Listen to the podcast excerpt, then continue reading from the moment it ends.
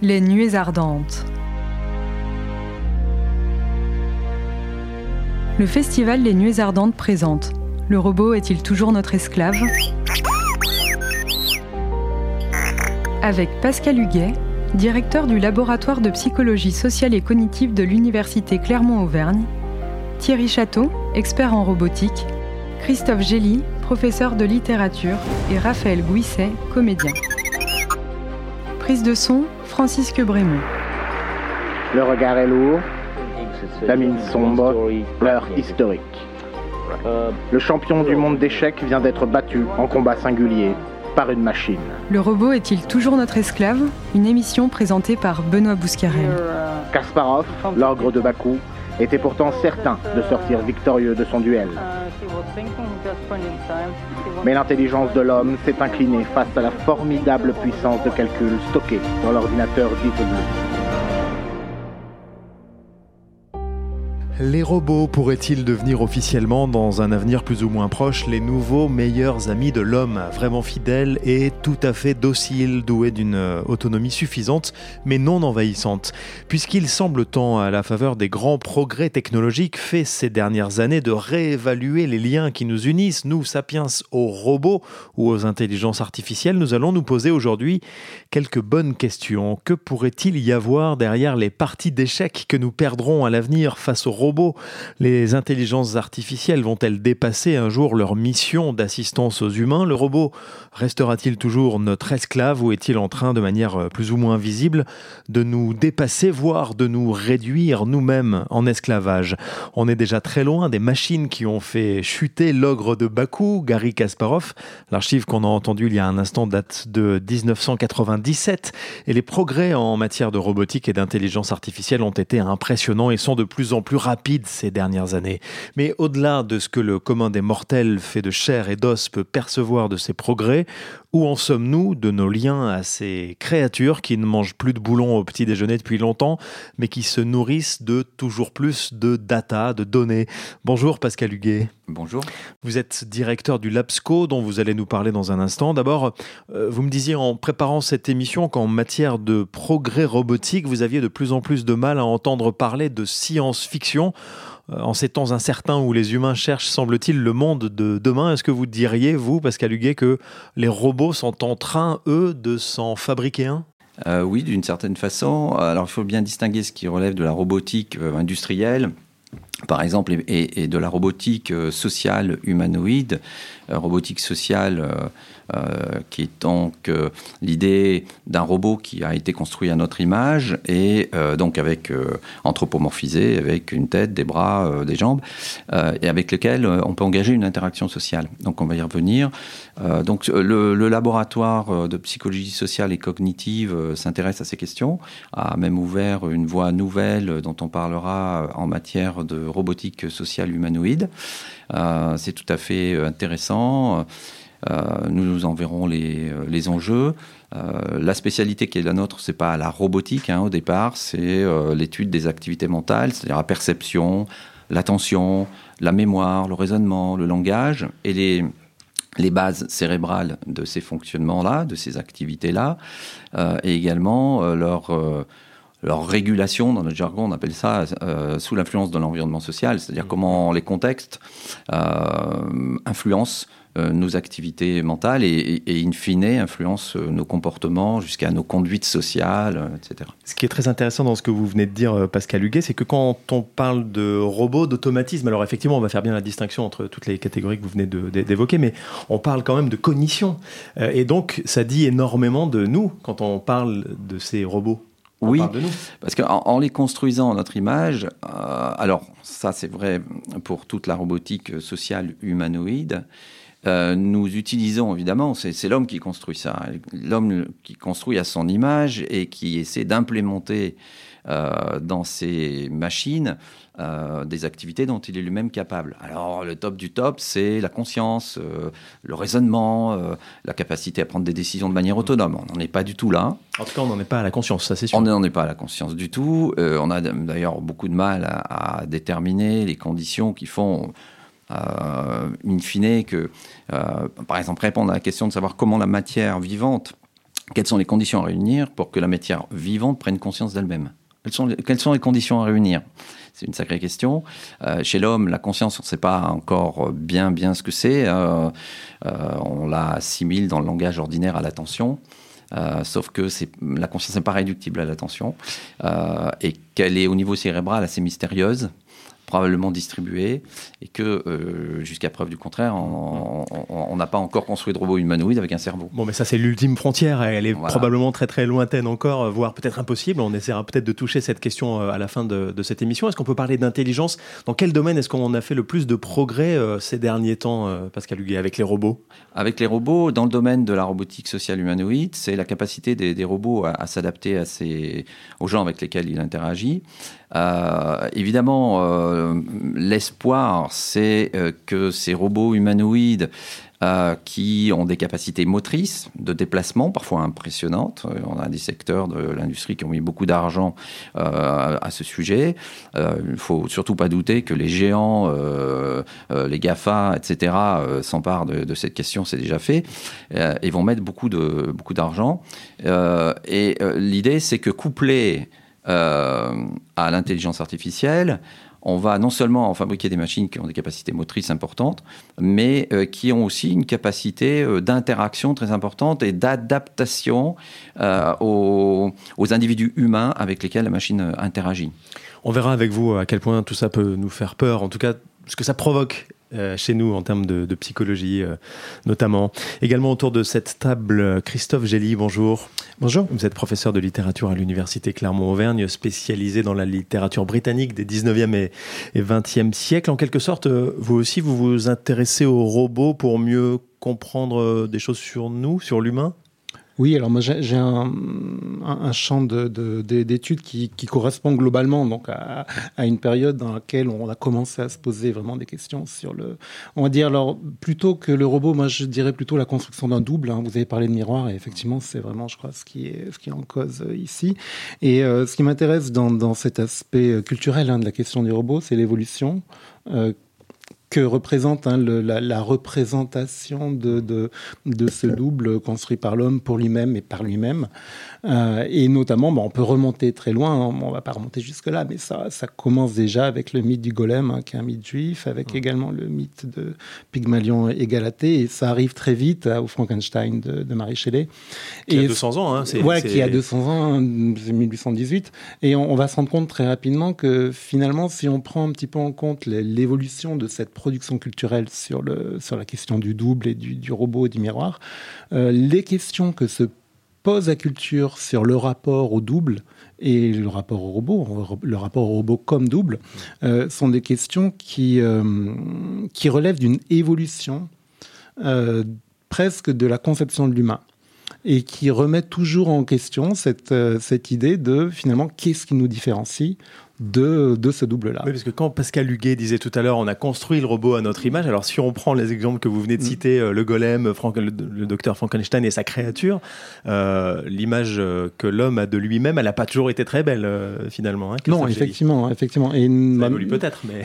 Quand, quand, on prend l'exemple de, de, Frankenstein, et, et, effectivement, ce qui, est, euh, ce qui est déjà en question, donc en 1818, c'est la question de l'empathie et de la manière dont, finalement, la la, la façon dont une créature est dotée d'empathie le rend humain.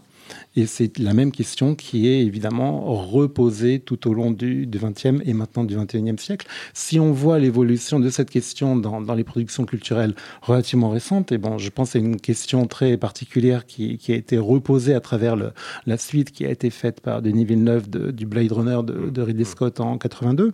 Euh, cette question est transposée au rapport non plus entre l'humain et sa copie, c'est-à-dire entre l'humain et le répliquant, mais plutôt entre la copie et l'intelligence artificielle, puisque ce que le film de, de Denis Villeneuve, pardon, met en scène, c'est cette question de, savoir si finalement un autre rapport euh, notre rapport de copie, de double, serait possible non pas entre le robot et l'homme, mais entre l'intelligence artificielle et une intelligence réelle, enfin en tout cas incarnée, qui serait celle presque d'un robot. Et on voit à quel point les choses évoluent. Vous avez euh, travaillé sur le cinéma également, qui est un de vos champs de recherche. Un, un film particulièrement vous a intéressé. Mr. Theodore Twombly, welcome to the world's first artificially intelligent operating system, OS 1.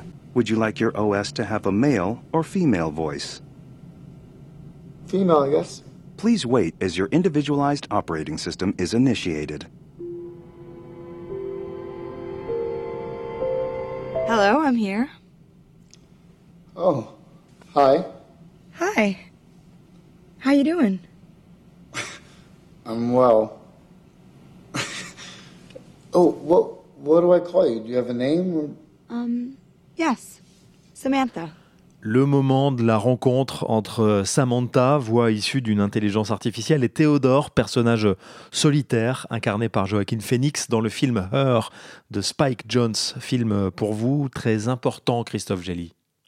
Oui, alors ce qui est très intéressant dans, le film de, Jones, c'est qu'il euh, pose au moins deux, questions essentielles par rapport au, rapport à l'intelligence artificielle. La première question, c'est évidemment la question de l'engagement, l'engagement affectif.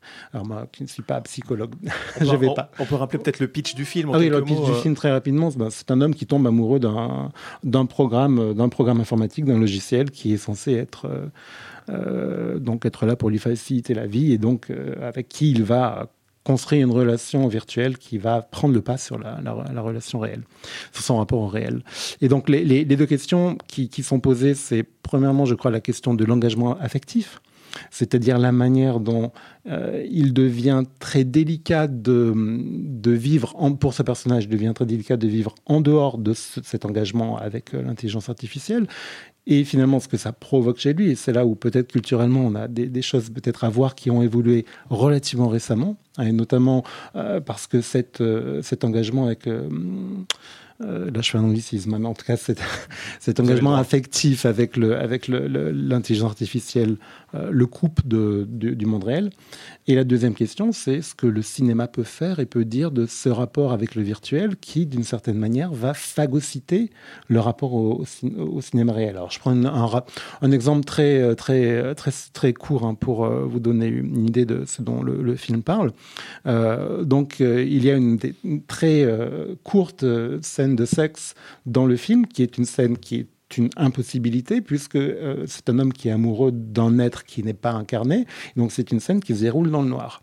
C'est une sorte d'absurdité euh, cinématographique qui montre bien que là, on touche un impossible où clairement le rapport avec l'intelligence artificielle désincarnée vient re enfin, redistribuer des questions que l'on pose sur l'humanité, ce qui définit l'humanité en termes physiques. Alors vous posez aussi la question, euh, Christophe Gély, euh, de la relation entre euh, le robot physique, sa peau de robot, là, et la question de son intelligence, ou en tout cas de l'intelligence artificielle. Autour de cette table, nous avons aussi Thierry Château qui va nous éclairer sur ces questions-là. Bonjour. Bonjour. Merci d'être avec nous. Vous êtes professeur en robotique et en intelligence artificielle au sein de l'ICIT à, l'Université Clermont-Auvergne. de quoi on parle quand on parle de robotique et d'intelligence artificielle? Est-ce qu'on peut mettre un signe égal entre ces deux concepts? Est-ce qu'il y a des, des différences qu'il faudrait poser là maintenant, euh, dès le début de cette émission, pour qu'on y voit plus clair. Alors, la, robotique euh, va concerner essentiellement les, la partie mécanique, on va dire, des robots, et puis ce qu'on ne peut pas appeler une intelligence, mais une programmation euh, relativement simple, tandis que la, partie intelligence artificielle va être capable de, traiter des tâches beaucoup plus complexes. On parle d'intelligence, mais on, est plutôt dans de l'imitation, surtout sur les derniers travaux qu'on qu'on entend parler euh, par rapport à ça.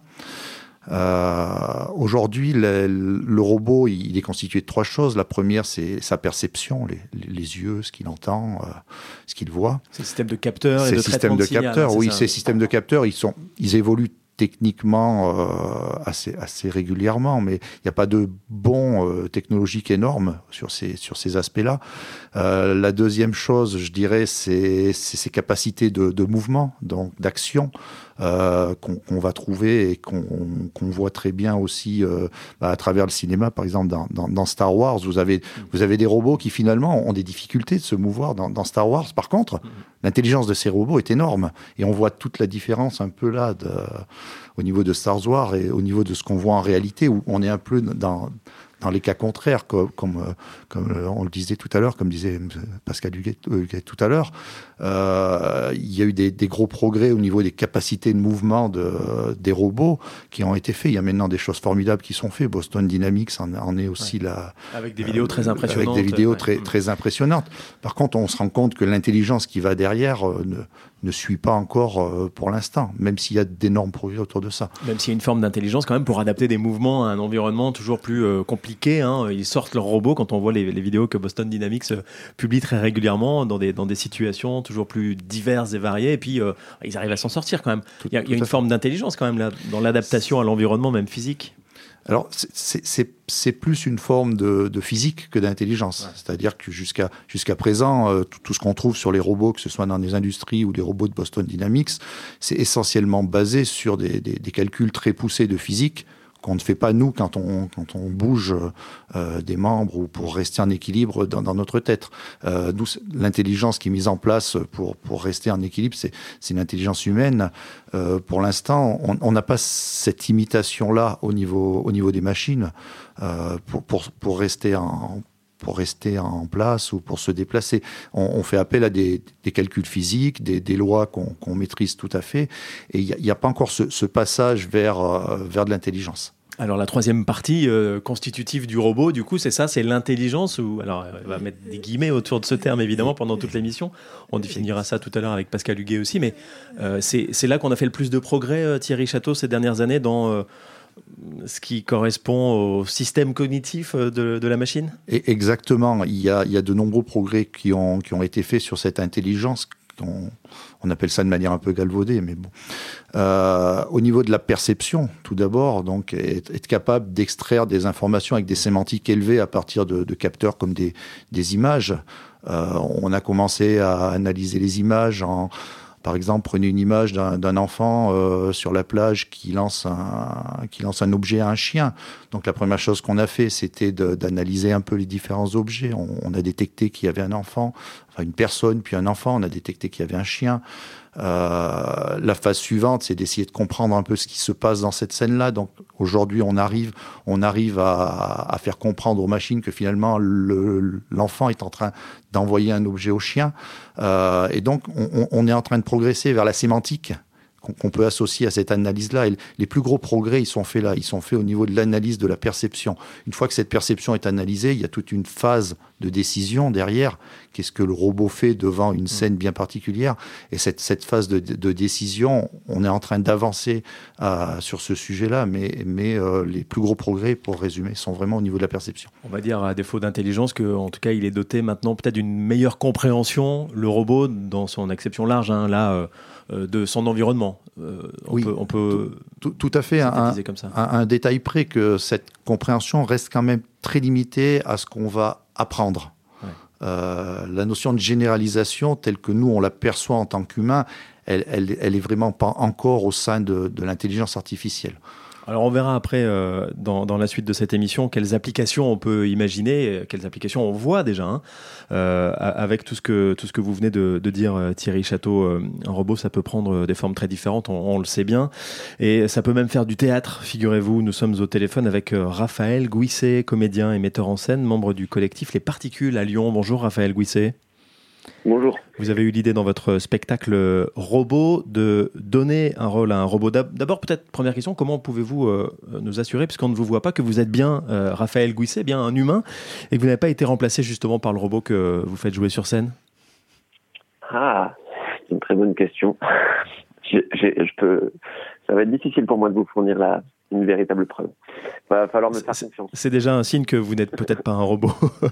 euh, quelles étaient vos idées quand vous avez euh, monté, euh, monté cette pièce, Raphaël Guisset?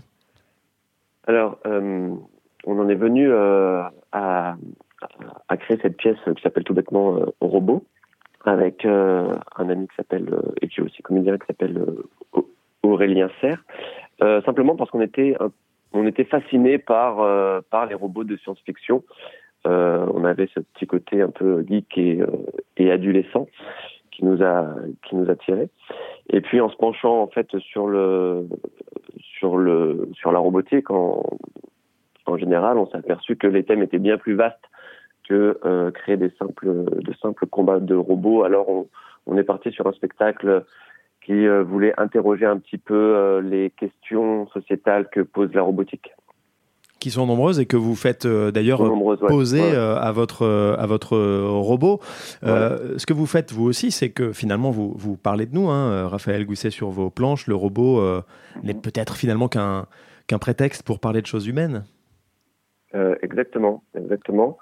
alors on s'est on s'est en fait on donc nous artistes de théâtre, on, on s'empare du thème de la robotique et on se rend compte que ça pose des questions euh, dans tous les euh, dans tous les domaines en fait et des questions euh, bah, comme il a été dit déjà au début sur les rapports humains et donc, on a décidé d'amener un petit robot sur nous, avec, sur sur scène avec nous, et de lui faire poser des questions, de lui faire trier quelques questions, et que et, ces questions, on y répondait sur scène sous la forme d'une conférence spectacle. Donc, en quelque sorte, c'était aussi pour nous l'idée d'amener, euh, de, de, de, faire décider à une machine la manière dont des euh, humains vont parler de la machine. Voilà.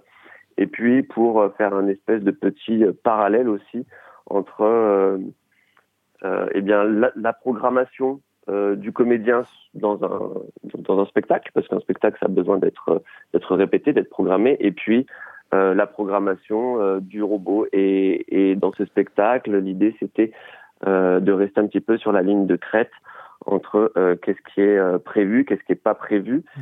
et puis et puis et puis de s'emparer de ces thèmes-là de la robotique. Nos invités autour de la table sont, sont tout à fait intéressés et, boivent vos propos, Raphaël Gousset. Vous auriez bien aimé, c'est ce que vous me disiez en préparant cette émission, donner un peu plus d'autonomie au robot. Malheureusement, il y a, y a des limites. Hein. Vous avez touché peut-être un des plafonds de verre qui, qui est encore dans, très présent dans le monde de la robotique et de l'intelligence artificielle. Oui, ouais, euh, tout à fait, parce que euh, bien, je, alors je suis pas roboticien du tout, mais euh, j'ai l'impression que programmer un robot pour qu'il soit complètement euh, autonome dans un environnement humain, c'est, on en est encore euh, assez loin. et puis la fond de de, de verre aussi sur bah, sur ce que amène, enfin ce que sur l'essence même du théâtre, c'est-à-dire on avait besoin euh, quand même d'avoir un spectacle qui a un début, qui a une fin, euh, même si on s'est donné des, des, moments euh, de flottement euh, par rapport à l'enchaînement des questions que, que, décidait le robot euh, dans le spectacle. Euh, on pouvait pas être en complète, enfin laisser une complète autonomie, même dans notre dramaturgie, quoi. Vous voyez ce que je veux dire Oui, bien sûr. Mais c'est extrêmement intéressant parce qu'autant votre robot a des limites, autant euh, l'humain, quand il est sur une scène de théâtre, sur les planches, il a un texte aussi à suivre quand même. Christophe Gély, comment vous réagissez à ce que, vous entendez? Parce que l'humain qui est sur, cette, euh, ces tréteaux là, bah, il, il va suivre son texte. Il n'est pas non plus en autonomie totale. Oui, alors moi, ce qui me semble vraiment intéressant dans, ce qui a été dit là, c'est la, question d'une, euh, enfin, d'une problématisation de l'expérience humaine face au robot. C'est-à-dire comment comment on va réagir et effectivement comment ce type de réaction va apparaître comme une manifestation de, de, finalement du fait que bon effectivement le robot est un accessoire, le robot, le robot est une aide, un assistant, mais c'est plus que ça. Hein. C'est-à-dire qu'on est rentré, je crois, dans, dans une période où euh, il s'agit de questionner ce que, alors pas forcément les robots nous font, mais ce que nous faisons avec les robots et ce que l'interaction homme-robot produit comme modification dans, dans, dans les, les, comportements humains. Alors là, je, vais revenir simplement sur ce, dont on parlait avant, de, avant l'enregistrement. Euh, on parlait de, donc des, des, des, des possibilités d'utiliser des robots dans l'assistance aux, aux, malades atteints de, de la maladie d'Alzheimer.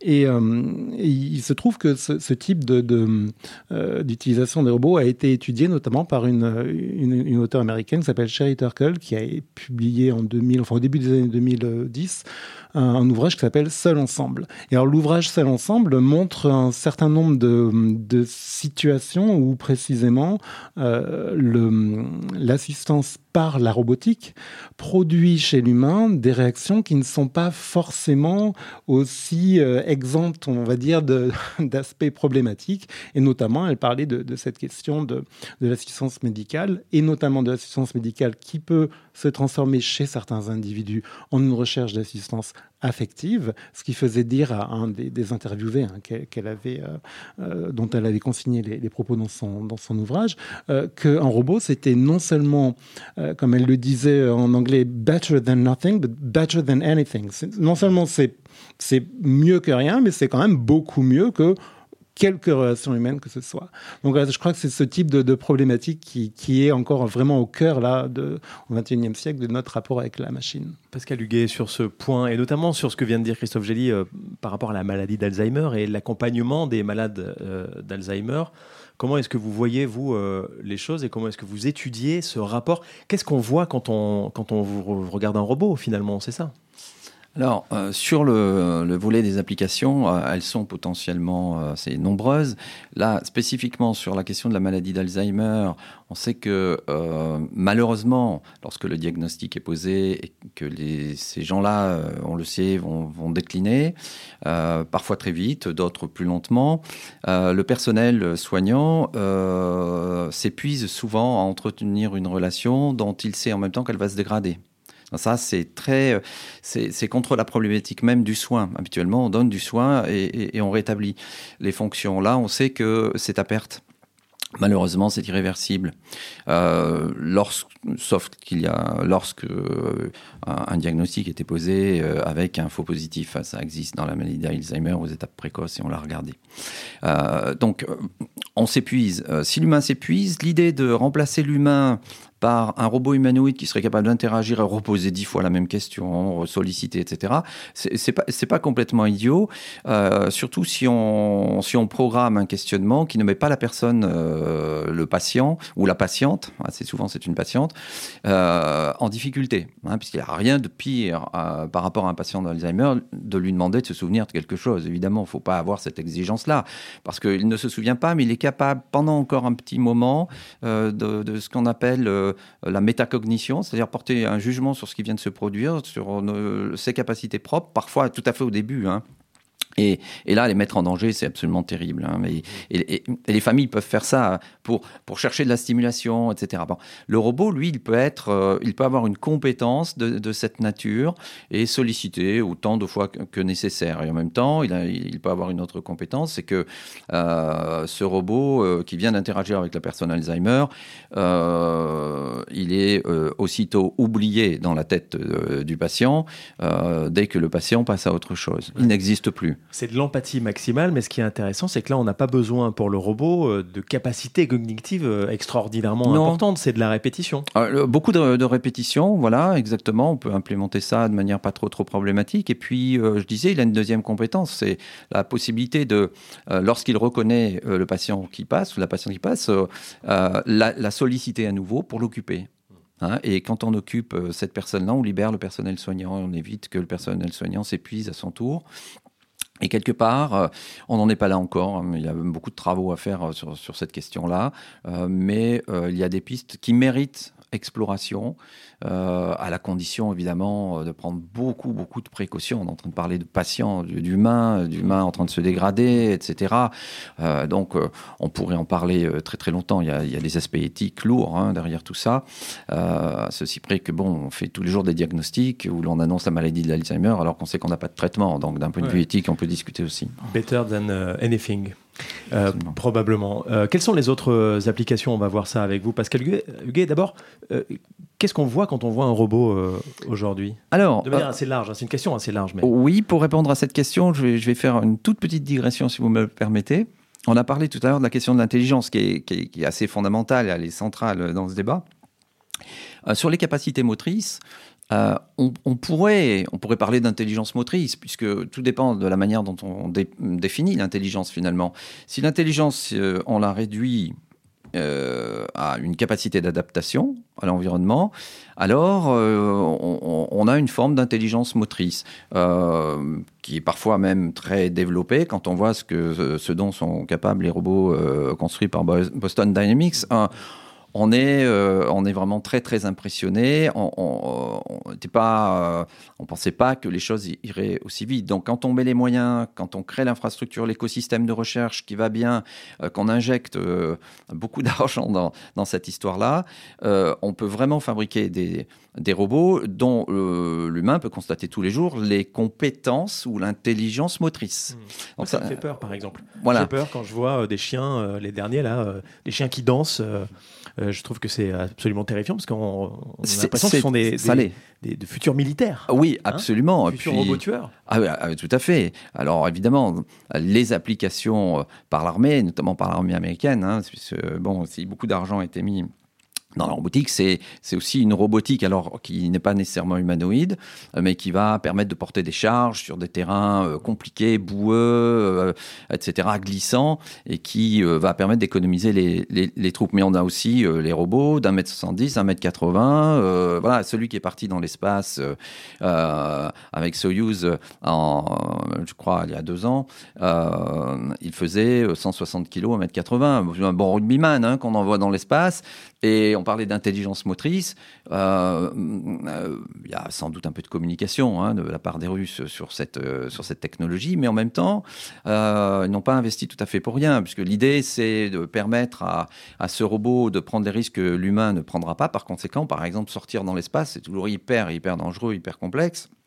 Et, et l'idée, c'est que si on perd la machine, on se mord un peu les doigts parce qu'on perd beaucoup d'argent, mais on ne perd pas l'humain. Mmh. Et euh, cette machine, elle sait faire quoi? Par téléopération, c'est-à-dire que euh, l'humain, y compris au sol, guide le robot. Eh bien, le robot sera capable d'aller avec un tournevis réparer euh, tel et tel défaut technique sur les équipements. c'est pas rien. et la téléopération, on n'en a pas parlé jusqu'ici, mais c'est vraiment quelque chose de très très important parce que à travers la téléopération, c'est-à-dire euh, la, prise de contrôle de la machine totale par l'humain qui va euh, donc diriger tous les mouvements euh, du robot et faire exactement ce que lui ferait s'il était lui-même en situation. Mais là, c'est plus un robot. C'est un robot. Si, c'est un robot. C'est un robot télécommandé d'une certaine façon on dit téléopéré, qui va pouvoir faire des choses relativement complexes, hein, s'il a euh, ce qu'on appelle des degrés de liberté euh, très, très importants en motricité, et qui va pouvoir prendre euh, ces risques dont on parlait. donc, Fedor, le dernier qui est parti avec Soyuz, a été précédé d'autres robots. C'est pas la première fois qu'on en je, peux vous garantir que euh, même en termes de communication et d'affichage, on n'a pas besoin de ça pour briller. Hein. tout le monde ne va pas dans l'espace. Euh, euh, donc, entre le, le, robot Persévérance qui tourne sur Mars et puis des robots humanoïdes, on voit se dessiner à travers la robotique, y compris la robotique humanoïde, des possibilités d'action qui sont résolues par la robotique. Euh, on n'en serait pas là sans, sans les roboticiens. C'est absolument considérable les progrès qui sont faits. Et alors, il faut savoir, euh, vraiment, ça c'est très très très important, c'est que on peut toujours se dire que les robots ont des limites. Ça c'est clair. Ils ont beaucoup plus de limites cognitives qu'ils n'ont de limites motrices. On en est là. Mais il ne faut pas perdre de vue que parce qu'ils ont la forme humaine, quand ils sont humanoïdes, puisqu'ils ont la forme humaine, le cerveau humain projette sur la machine beaucoup plus de capacités qu'il n'en a réellement. Et l'aventure commence là. Qu'est-ce qui se passe à partir du moment où je projette des intentions, où je dote la machine d'intentions, d'états mentaux? Donc ça, c'est un vrai truc. C'est-à-dire que le cerveau euh, sait détecter par exemple, le mouvement mécanique du mouvement biologique. C'est-à-dire que euh, si le mouvement mécanique n'est pas biologiquement plausible, il ne fait pas les mêmes hypothèses. Ce cerveau, ça va très vite. Hein. on se demande même si ça passe dans le champ de la conscience. Hein. Euh, mais c'est inscrit en nous depuis longtemps. Hein. C'est inscrit en nous depuis longtemps. Probablement. Voilà. Euh, précisez cette question-là. Oui, alors. Ces mouvements biologiques Alors, ces, mouvements biologiques, il y a un intérêt à ce que cette intelligence motrice dont on parlait tout à l'heure se rapproche euh, des mouvements biologiques. Par exemple, au Japon, euh, l'équivalent des télécommunications, euh, l'industrie des télécommunications au Japon a mis énormément d'argent pour faire en sorte que les mouvements des yeux, les mouvements de la bouche soient biologiquement plausibles. Parce qu'on sait qu'à partir du moment où les mouvements faciaux sont biologiquement plausibles, on sollicite la machine cérébrale beaucoup mieux pour engager l'interaction sociale. Et demain, on peut avoir des machines qui euh, font aussi de la congruence émotionnelle, c'est-à-dire qui sont capables de s'adapter aux émotions euh, des interacteurs, mmh. des gens qui interagissent avec la, machine. C'est-à-dire que, euh, on, le sait hein, depuis très très longtemps, quand on va pas bien, quand on est un peu dépressif, on n'a pas envie, les gens heureux ne nous, rendent pas heureux. On n'a pas envie d'interagir avec eux, on a envie de partager plutôt cette, cet état émotionnel. Voilà, de même que quand on est très heureux, on n'a pas envie de passer beaucoup de temps avec les gens qui sont au fond du seau. Eh bien, euh, le robot, le robot euh, a cette capacité, euh, aura très vite cette capacité, et je parle de demain, de congruence émotionnelle, qui fait que on a envie de continuer l'interaction. parce que le robot a changé de temps le robot a une prosodie, c'est-à-dire la, petite mélodie de la voix, qui fait que d'emblée, on a envie de lui parler, de lui faire confiance. La thématique de la confiance est très importante, ça a été dit tout à l'heure, effectivement. Ça paraît assez incroyable. On vient de parler de Terminator un peu là, non, Christophe Gély, euh, quand vous entendiez euh, ce que vient de dire Pascal Huguet euh, Oui, c'est ce, robot qui prend forme humaine, qui prend la voix aussi des humains, et puis qui, mhm. pour, pour, le coup, je, je crois qu'effectivement, enfin, moi, je, pense notamment, ce que vous avez parlé, quand vous avez parlé de, congruence, moi, je pense notamment à la notion de, de vallée de étrange, hein, qui est vraiment une, notion qui a été proposée par un roboticien japonais qui définit cette, euh, euh, cette relation de, euh, de défiance et d'attirance envers le robot, puisque c'est un, c'est un, être à mi-chemin entre l'humain, entre l'animé et l'inanimé, entre l'humain et, le non-humain.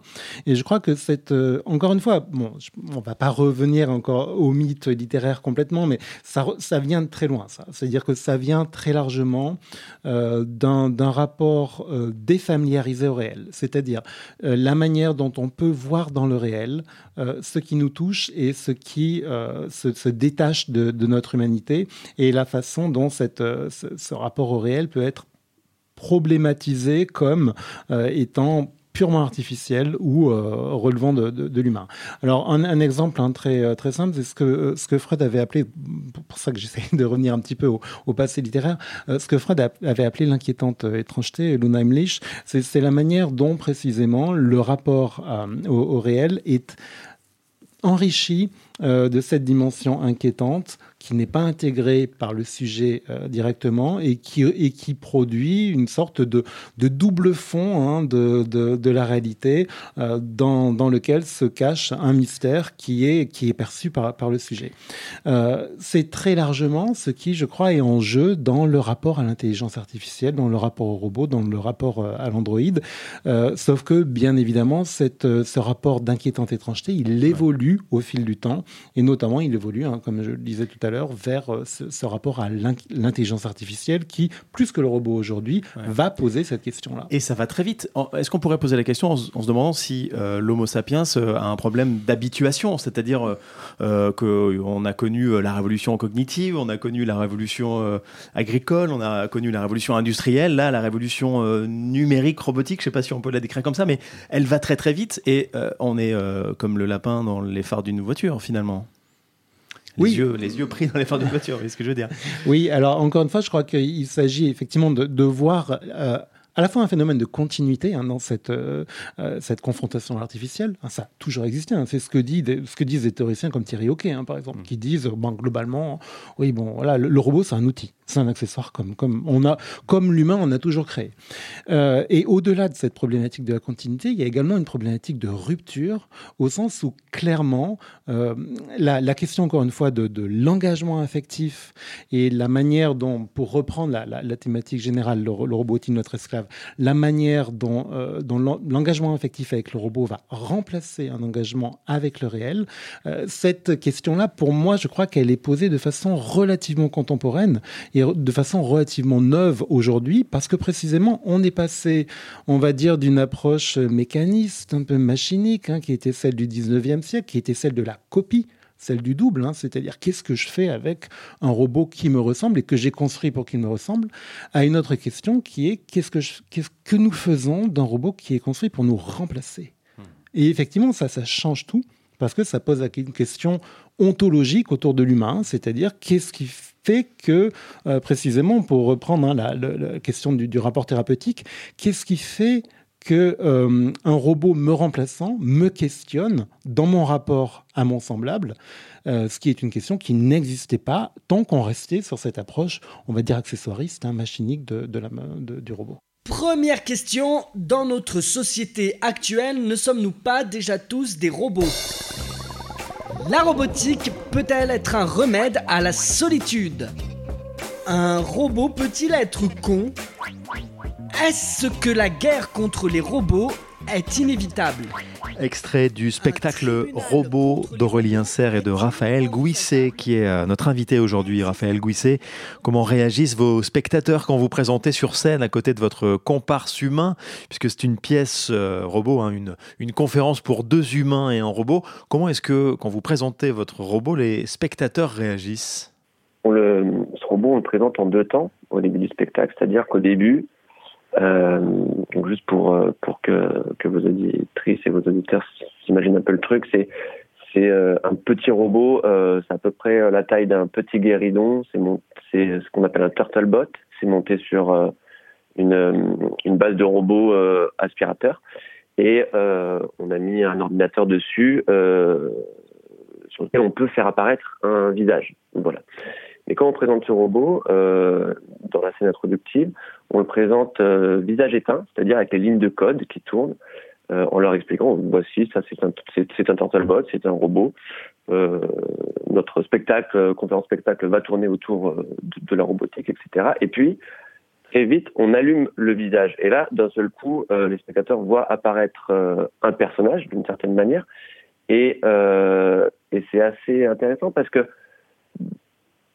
avec un petit claquement de doigts, ils ont oublié euh, qu'ils avaient juste euh, un ordinateur, une, machine devant eux, et d'un seul coup, ça prend, euh, ils anthropomorphisent du coup la, chose, puisqu'il va apparaître deux yeux, une bouche et puis des cheveux, voilà. Après, dans le spectacle, nous, on faisait, on avait soin parce que c'est le parti pris qu'on avait décidé, c'est-à-dire d'être euh, de toujours euh, aller titiller la question de l'anthropomorphisme chez le spectateur. Donc, euh, de les faire osciller entre une certaine empathie qu'il pouvait avoir sur le robot parce qu'il avait tel rôle dans telle scène ou ou tel et puis une certain un, certain comment dire désintérêt parce que d'un seul coup on le représente encore une fois comme une simple machine. vous parliez de télé téléopération. Nous, dans notre cas, c'était ça. C'est-à-dire que euh, le robot était en grande partie euh, téléopéré depuis la régie par euh, une, autre comédienne, Marion Le Chevalier. Donc là, on était dans le cadre de la marionnette, d'une certaine manière.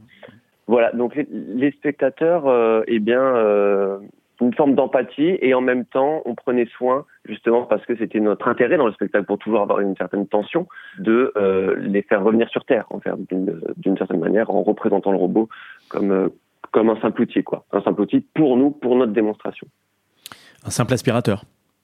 Un simple euh, aspirateur oui oui, adapté. Des grandes répliques le robot je dois nettoyer ici c'est extrêmement euh, intéressant euh, ce que vous nous racontez. Alors, euh, Thierry Château, quand on parle de robots, on parle depuis quand même pas mal de temps, alors c'est de moins en moins vrai, mais de marionnettes finalement. À partir de quand est-ce qu'on va pouvoir enfin oublier ce, terme? Vous évoquez l'horizon 2050 comme étant un horizon communément admis, visiblement, pour passer d'un stade à un autre dans le, dans le domaine de la robotique. Et, et et ou de l'intelligence artificielle. Oui, euh, tout à fait. Pour, pour bien comprendre un peu ces choses-là, je vais, je vais revenir un tout petit peu sur la manière dont on, dont on programme cette intelligence artificielle. Euh, les techniques qui sont utilisées aujourd'hui sont des techniques qu'on appelle d'apprentissage machine. Et dans la notion d'apprentissage, il y, a vraiment une, notion de montrer des choses à la machine et, de, la faire imiter une tâche bien particulière. Alors historiquement, c'est des, des, techniques qui sont en place depuis un certain temps. Et puis euh, en, en 2010-2012, on, on, a vu arriver trois choses qui ont fait que ces choses-là ont, ont vraiment explosé. La première chose, c'est les puissances de calcul des, des ordinateurs qui, qui, étaient capables de traiter des, des données de plus en plus grosses.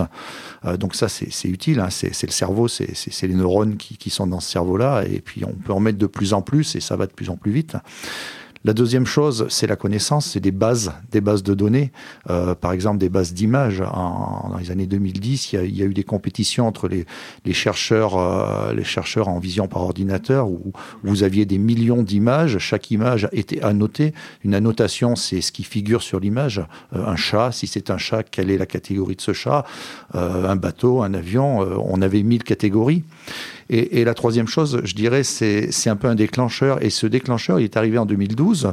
Euh, donc ces compétitions qui étaient faites par les équipes de, chercheurs, euh, où euh, d'année en année, les, performances du, meilleur battaient l'année précédente d'un ou deux en termes de taux de reconnaissance de ce qu'il y avait dans l'image.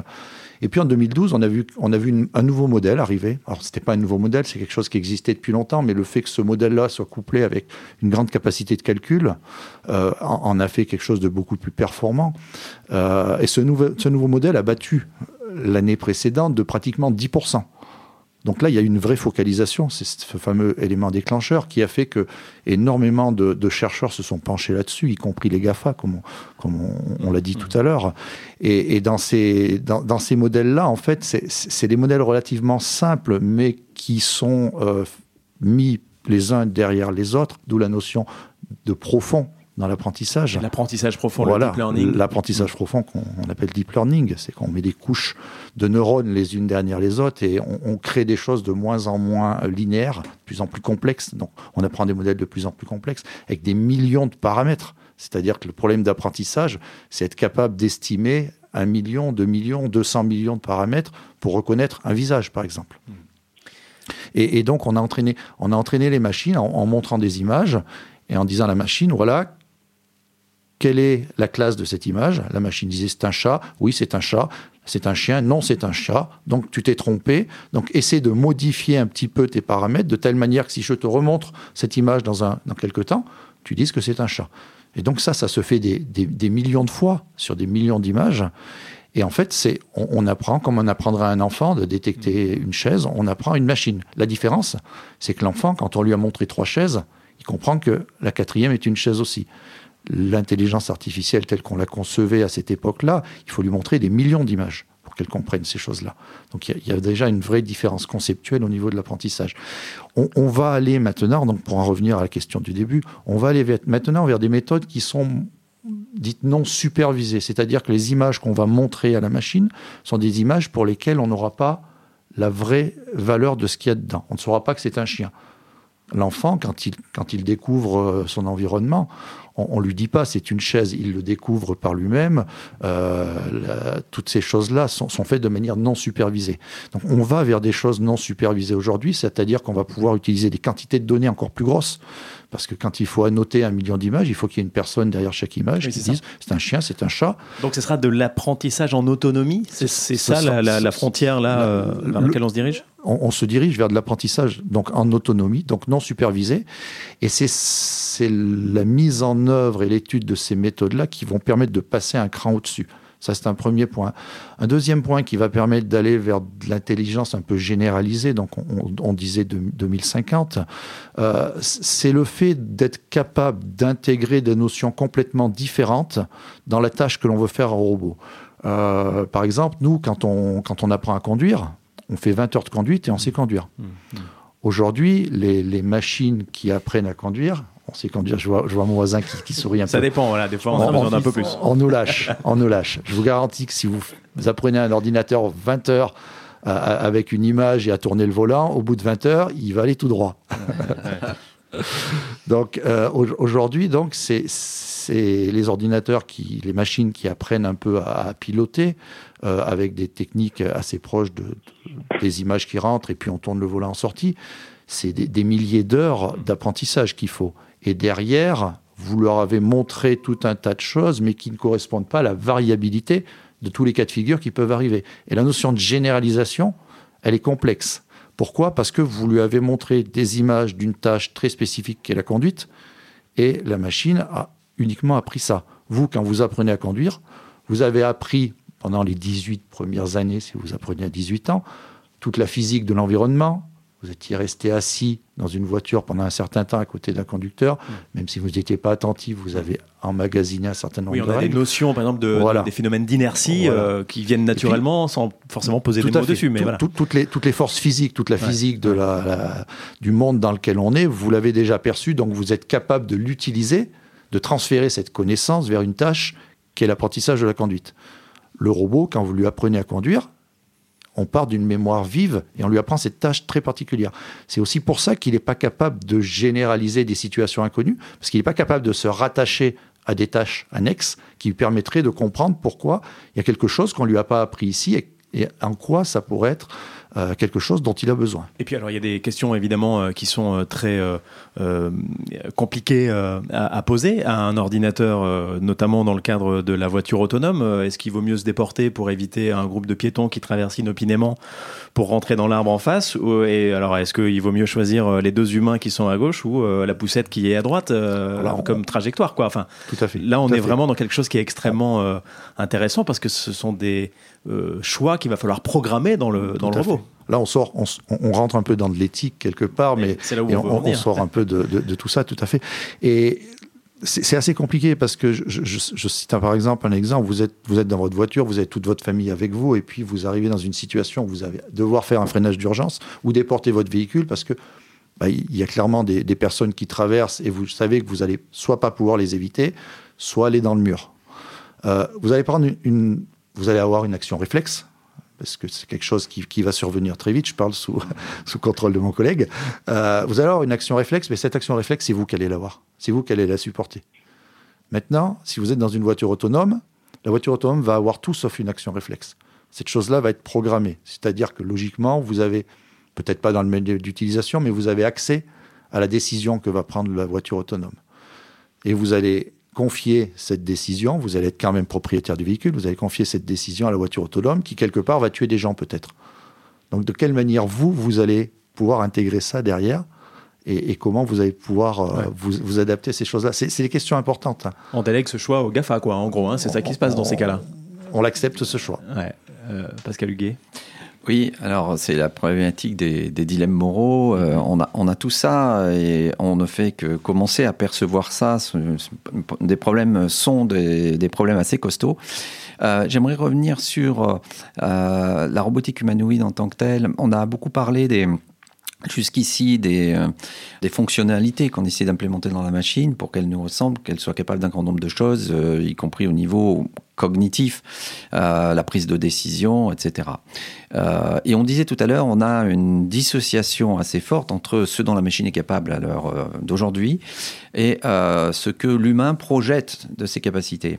Et c'est intéressant parce que, et c'est ce qu'on a regardé au LabSco, parce qu'à partir du moment où on part du principe que l'humain projette beaucoup plus de choses que ce dont est capable la machine, mmh. Il n'est pas exclu qu'on ait des conséquences fortes sur les comportements de l'humain par rapport à la machine. Hein, puisque lui, il est dans cette projection. On appelle l'anthropomorphisation psychologique.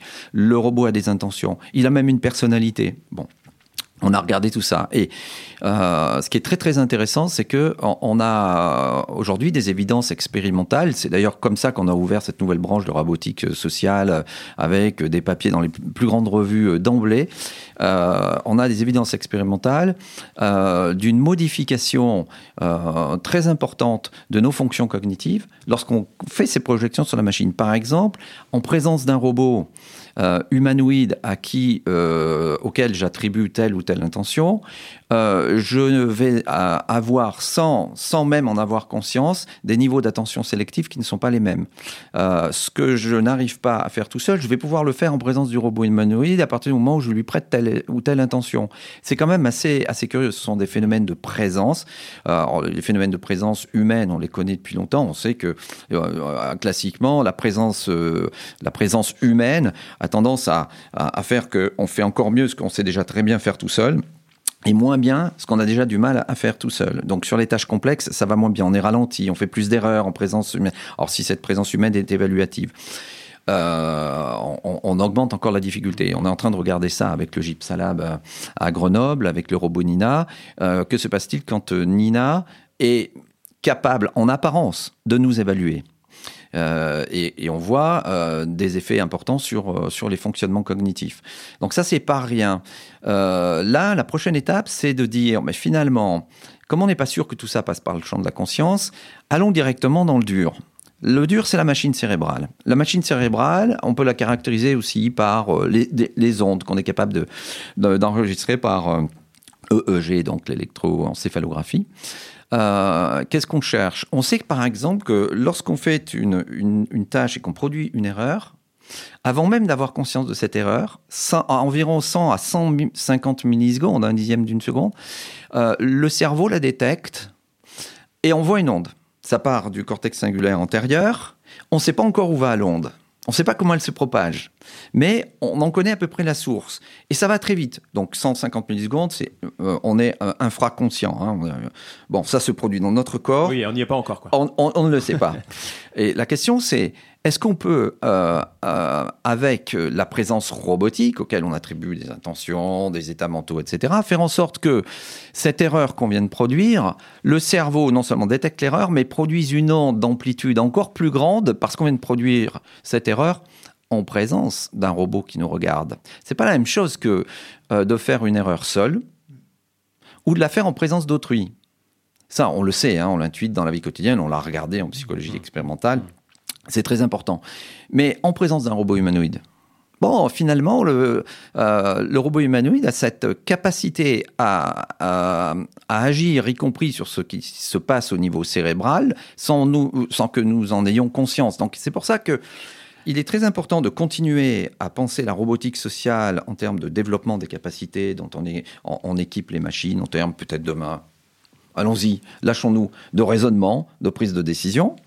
Euh, mais euh, de faire aussi euh, le symétrique, c'est-à-dire de voir comment ce robot humanoïde agit sur nos propres fonctionnements cognitifs. Ce sont ces fonctionnements cognitifs humains qui ont permis de construire des robots à notre image, et en même temps, il est urgent de comprendre quelle est en retour l'influence c'est un problème d'influence réciproque, l'influence de ces robots humanoïdes sur nos fonctions cognitives. Et j'en viens maintenant, pour terminer, très rapidement à la question de l'investissement affectif elle est très importante. Tout ce qui a été dit tout à l'heure est, très important. Il y a du transfert là. voilà. Euh, la machine cérébrale, elle projette vite des intentions. Vous le savez, hein, vous prenez une feuille blanche, vous dessinez deux points, vous faites un petit smiley. Euh, bon, euh, voilà, ça commence là. On anthropomorphise très vite des, des, signaux. alors avec le robot humanoïde, ça va encore très vite. donc on a cette capacité à anthropomorphiser et en, même temps, euh, on a une capacité d'attachement. C'est-à-dire que ce robot, couplé à l'intelligence artificielle demain, je pense notamment à cette start-up russe qui s'est installée dans la Silicon Valley et qui a fabriqué un agent conversationnel qui va pomper votre autobiographie. C'est-à-dire que tous les jours, vous lui racontez des choses sur votre histoire tout est enregistré, la machine devient capable de vous, là, c'est pas le robot humanoïde encore, mais la machine devient capable de vous poser des questions de plus en plus pertinentes. Et puis c'est la machine qui finalement vous, euh, pose la question euh, que même votre meilleur ami ne peut pas vous poser parce qu'il a sa propre vie, il a oublié des trucs, et puis vous rentrez à la maison, vous posez les clés sur la table, et le robot dit, vous dit alors ça s'est bien passé, c'était mieux que la dernière fois? Et parce qu'il est rentré dans votre intimité, la, la machine a une capacité euh, à fabriquer de la pertinence conversationnelle. Et cette pertinence conversationnelle crée de l'attachement. Et cet attachement, lorsqu'il est encapsulé autobiographiquement, c'est-à-dire qu'il concerne votre propre histoire, hein, il faut savoir que la mémoire, elle contient beaucoup de choses, mais la mémoire en référence à soi est la plus grosse partie de la mémoire. Mmh. Quand on pomme celle-là, on perd même la capacité de raisonnement logique. Hein. donc ça, c'est très intéressant. Et là, on joue avec cette start-up justement sur la capacité de la machine à s'approprier votre histoire, à vous poser les bonnes questions, etc. Maintenant, imaginez le robot social humanoïde capable d'interaction avec vous qui vous rend des services puisqu'il sera capable de porter des charges, par exemple, mais qui est capable aussi de vous interroger au fond et de vous poser des questions que même votre euh, meilleur ami a oublié de vous poser, hmm. parce que euh, le meilleur ami, il a euh, des tas de choses à penser. La machine, elle, va être... voilà. Si tout ça est en lien avec euh, les big data euh, dans un cadre politique un peu compliqué, euh, voyez où je veux en venir, hein, Pascal mm. Huguet, mais c'est une question que je vais poser aussi à Christophe Gély. tout ça va poser des questions à la fois politiques, éthiques, extrêmement importantes. on est là dans une sorte de science-fiction absolument effroyable, possiblement, Christophe Gély. Euh, oui, alors moi, je pense, euh, enfin notamment autour de, cette question là, de, l'investissement affectif hein, et de, retour, euh, qu'il ne faut pas perdre de vue que tout, ça reste également enfin, déterminé par une relation à sens unique. Hein. C'est-à-dire que, bon, vous savez très bien, hein, le robot, lui, il n'a pas d'affect. Bon. Donc ça veut dire qu'on est quand même dans une, dans une relation qui est de l'ordre du transfert et ça, c'est quelque chose qui a été aussi, vous le savez très bien, étudié par des, psychologues qu'on a appelé l'effet ELISA, hein, qui, était, enfin, qui, partait d'une expérience euh, à travers laquelle euh, un robot euh, produisait des réponses relativement standardisées et on voyait effectivement dans les, interactions humaines se construire une, une, relation de transfert affectif, hein, d'investissement affectif qui était détachée de la qualité des réponses produites par le robot. Donc là, on est quand même dans, une, euh, dans, un rapport qui est potentiellement problématique en termes de de représentation de, de ce que c'est que l'humain finalement. Hein. Encore une fois, je vais repartir sur une production mmh. culturelle. Hein. Rappelez-vous le, premier Blade Runner, hein, ce que dit euh, Tyrell, le, le, personnage qui a construit les réplicants. Il dit mes réplicants sont plus humains que l'humain. Et la question c'est est-ce que être plus humain que l'humain, c'est être encore humain? Est-ce qu'on est humain à ce point-là quand euh, sa propre finalité euh, consiste à produire euh, chez l'autre, hein, chez l'autre qui lui est humain, un transfert affectif qui est finalement délié de toute réalité d'une relation sur laquelle on peut mettre le doigt et dire qu'effectivement, là, il y a une interaction. Il ne s'agit pas d'une interaction, il s'agit d'un transfert.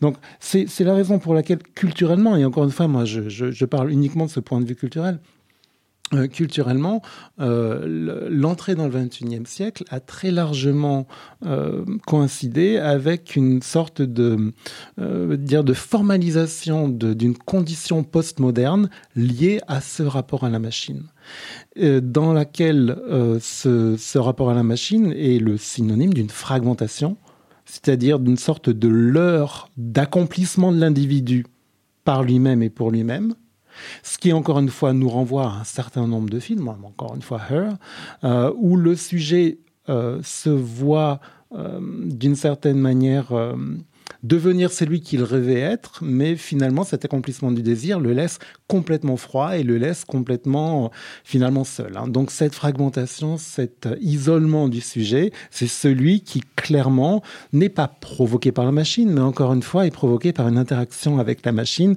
qui est déterminée culturellement et qui est la suite d'une évolution, encore une fois, historique. Thierry Château, euh, tentez de nous rassurer quand même en, parlant quelque peu d'éthique. Vous êtes professeur en robotique et en intelligence artificielle. À quel point euh, ces questions-là euh, de responsabilité sont prises en compte par, les, ingénieurs et par les créateurs finalement par les Prométhées modernes? C'est un, point, un point vraiment fondamental et très important.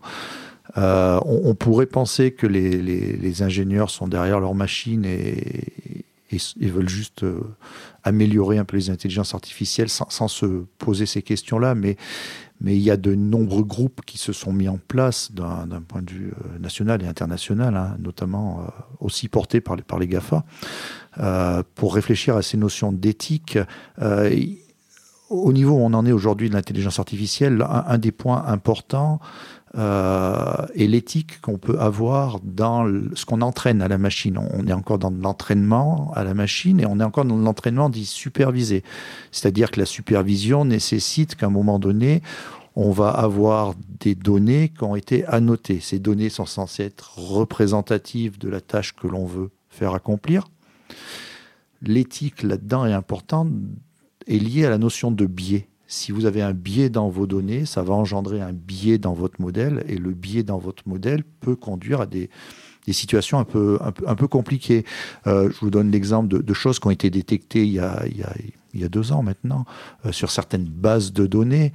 Euh, on, s'est rendu compte que dans des bases de données de détection de visage ou de détection de piétons, il n'y avait pas la même proportion de personnes suivant leur origine ethnique. Ça veut dire quoi? Ça veut dire tout simplement que le modèle qui a été entraîné derrière a vu moins de personnes d'une origine ethnique que d'autres, donc est potentiellement moins performant pour détecter des personnes sur une origine ethnique ou l'autre. Maintenant, ces systèmes-là, ils sont dans vos voitures et c'est eux qui vont piloter les freinages d'urgence. Ça veut dire quoi? Ça veut dire que du coup, vous allez avoir plus de possibilités de, hmm. d'avoir un accident et, et peut-être de tuer une personne d'une certaine origine ethnique qu'une autre. ça, c'est quand même très important. Et donc, ces notions d'éthique, elles sont très importantes. Et la responsabilité, c'est, on est dans la responsabilité des ingénieurs, là. Bien sûr. Parce que finalement, c'est les, ingénieurs qui entraînent les machines. Vous savez bien, Thierry Château, qu'effectivement, ce genre de phénomène est pris complètement à l'envers quand il s'agit de euh, construire une armée de robots tueurs. Et que, justement, tout le problème est là. Euh, on peut entraîner de manière très facile maintenant et équiper de manière aussi très facile des robots tueurs et, et avec une capacité létale très élevée à justement aller chercher euh, des origines ethniques plutôt que d'autres, euh, des comportements plutôt que d'autres. C'est tout à fait vrai. Il y, a deux points qu'il faut voir. Le, premier point, on, l'a également évoqué tout à l'heure avec le financement massif de l'intelligence artificielle par l'armée, que ce soit aux États-Unis, euh, mais pas uniquement, en Israël, dans d'autres pays aussi. Euh, la finalité, c'est une finalité euh, qui, qui, est liée à, de l'armement. Euh, malgré tout, les, les, chercheurs, dans leur grande majorité, acceptent ce, ce financement-là, vont développer des modèles génériques, la plupart du temps. Ces modèles génériques, derrière, peuvent être entraînés pour faire différentes tâches. Et dans ces tâches-là, bien entendu, euh, l'éthique intervient et certaines tâches peuvent tout à fait être liées à, à, des choses où on, on, peut se poser de fortes questions quant à l'éthique. Euh, il y a des intelligences artificielles qui vont se contenter d'assister, de détecter des choses avec une décision qui va être prise, décision de, mise en, marche d'une arme euh, avec un fonctionnement létal, par exemple, qui va rester humaine. Mais aujourd'hui, on, on, se pose vraiment la question de savoir si cette décision peut être aussi prise par l'intelligence artificielle. Ça, c'est une vraie question. Je pense que les États-Unis ont franchi le pas déjà, entre autres, sans doute pas les seuls. En répondant oui. Voilà. euh, et ces choses-là sont, sont, liées à, l'application qu'on fait de, de l'intelligence artificielle.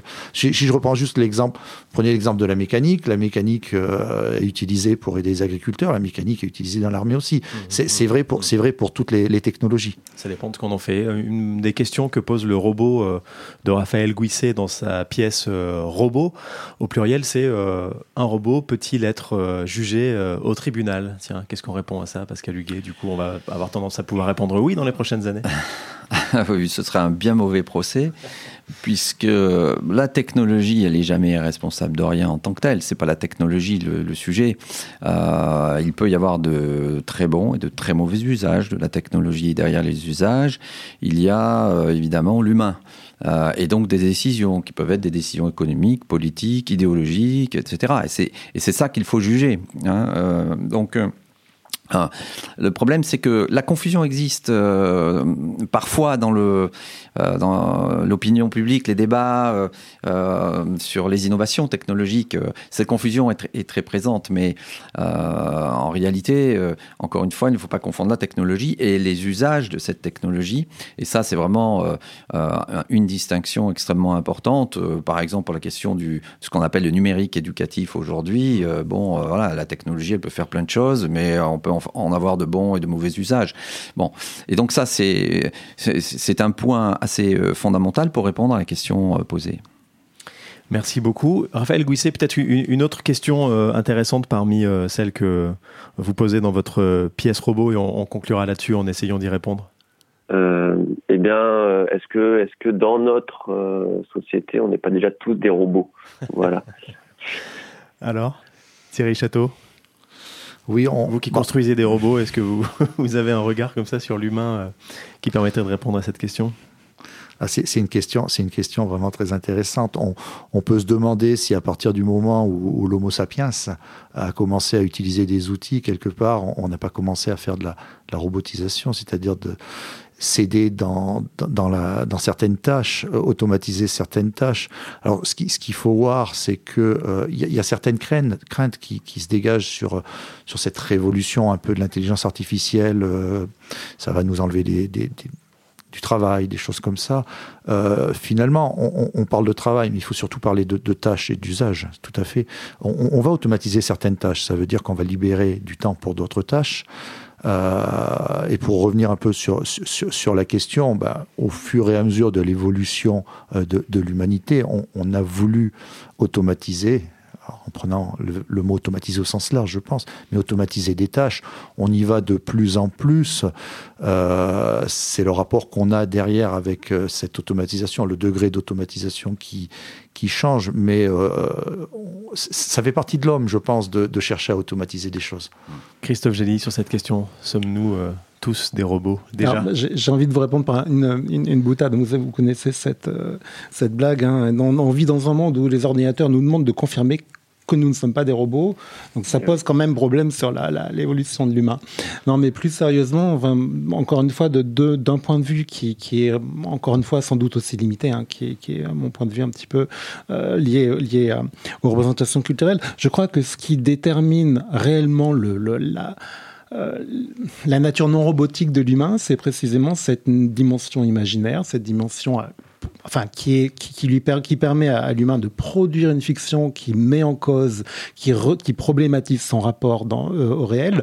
Et en, d'autres termes, hein, une autre manière de, dire ça, c'est simplement le, rapport réflexif de l'homme sur lui-même et sur sa propre évolution qui fait que précisément nous ne sommes pas des robots. Et pour euh, rebondir un peu sur ce que disait euh, Pascal Huguet, la, la, question effectivement de la conscience, elle est, elle, enfin, elle est crucialement attaché à cette, à cette notion du, du, réflexif, puisque avoir conscience, c'est avoir conscience qu'on a conscience. Et, et précisément, c'est ce qui fait que nous ne sommes pas des robots, je crois, que nous sommes encore loin d'être complètement robotisés. Et que les robots ne sont pas encore des humains, qui sont peut-être encore un peu nos esclaves, euh, Pascal Huguet? Euh, oui, pour l'instant, euh, assez, assez clairement. Euh, mais je comprends qu'on puisse, avec une projection très lointaine, s'imaginer un, renversement. Puis tout le monde a entendu ce que l'intelligence artificielle est capable de faire au, jeu de Go, au jeu d'échecs, etc. Bon, on peut dire, on peut dire beaucoup de choses autour de ça, mais c'est vrai que là, on a un vrai sujet. on, peut, on peut avoir une inquiétude, et c'est normal d'avoir une inquiétude. Et c'est d'ailleurs une compétence très importante de l'humain d'avoir des inquiétudes et de douter. Et puis, je dirais que il y a toujours une part robotique en nous. Hein. Je veux dire que tous les comportements qu'on a automatisés, euh, c'est un peu le robot en nous. Quand vous parlez au téléphone euh, tout en conduisant, ce qu'il ne faut pas faire, euh, vous avez une partie robotique, c'est-à-dire d'automatisme dur qui euh, s'adapte. Vous êtes capable de, voilà, c'est rouge, on s'arrête. On n'est pas en train de se dire il faut que je m'arrête, hein, on s'arrête, etc. Et, toute cette automatisation, euh, elle correspond à des processus qui, au niveau cérébral, sont extrêmement rapides. Hein. On est dans des décharges neuronales massives, tout, tout ça est très très réglé, et, et c'est un peu la partie robotique. Et puis, et, je rebondis sur ce qui vient d'être dit, on a les tâches du contrôle, la prise de contrôle, la conscience, etc. On ne fait pas que répondre aux signaux de l'environnement. On répond à une représentation qu'on a de cet environnement avec des prises de décision. Et euh, évidemment, cet étage-là fait, fait que l'on est humain. Et puis, j'ajoute un, point qui, qui, pour moi, est très, très important. Euh, on est dans un univers beaucoup trop masculin. Avec la robotique et le numérique, on manque euh, de femmes scientifiques dans, dans, le domaine. C'est très important pour, les, pour, pour toutes les questions, c'est-à-dire de la recherche fondamentale aux usages. Il faut, euh, ça a été souligné notamment par le rapport Villani, euh, mais il est très fondamental et très important euh, qu'on ne laisse pas se développer une technologie sur, qui serait totalement androcentrée. voilà, il ne faut pas euh, ignorer euh, l'autre partie de, de l'humanité, comme on dit. Bon, assez rapidement, on pourrait d'ailleurs discuter de cette expression, mais c'est très important. Merci beaucoup à tous les quatre. Merci Pascal Huguet, directeur de recherche au CNRS et directeur du LABSCO à l'Université Clermont-Auvergne. Merci euh, également à vous, Thierry Château, professeur en robotique et en intelligence artificielle. Christophe Gély, professeur de littérature à l'Université Clermont-Auvergne, également spécialiste de littérature britannique des 19e et 20e siècles. Et puis Raphaël Gouisset au téléphone avec nous, comédien et metteur en scène membre du collectif Les Particules, qu'on peut retrouver sur lesparticules.org. Tout à fait, exactement. Merci à vous quatre. Merci. Merci. Le robot est-il toujours notre esclave? Une émission du festival Les Nuits Ardentes. Préparation Fanny Sorbader. Prise de son Francisque Brémond. Extrait du film Heure de Spike Jones et du spectacle Robot de Raphaël Gouisset et Aurélien Serre.